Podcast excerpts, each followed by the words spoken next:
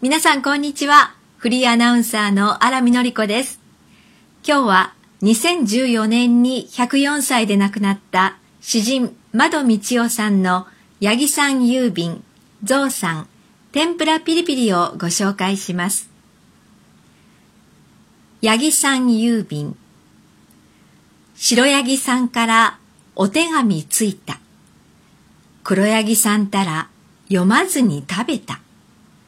仕方がないのでお手紙書いた。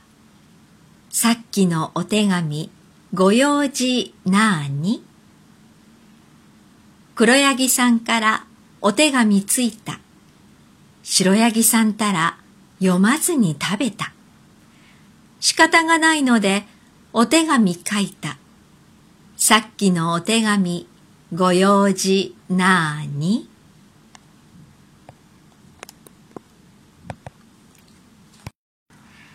これは童謡でも有名です。いかがでしたか？詩だけで聞くのとまた違ったイメージが湧いたかと思います。それではまたお会いしましょう。